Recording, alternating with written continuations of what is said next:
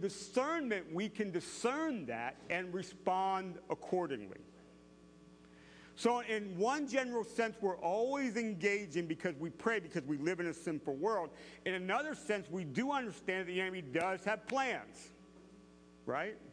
Do you think that the enemy has a plan to divide, to tear down churches in our city of Urbana?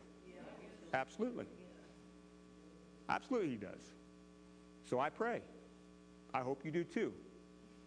I pray, I pray that I pray things like this, and don't get upset at me.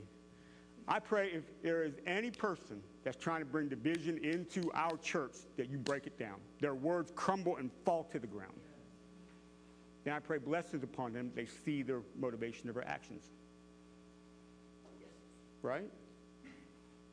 I pray that if there's any way that the enemy try to peel people away from the flock from where they've been planted, that those things are exposed to that person. They discernment.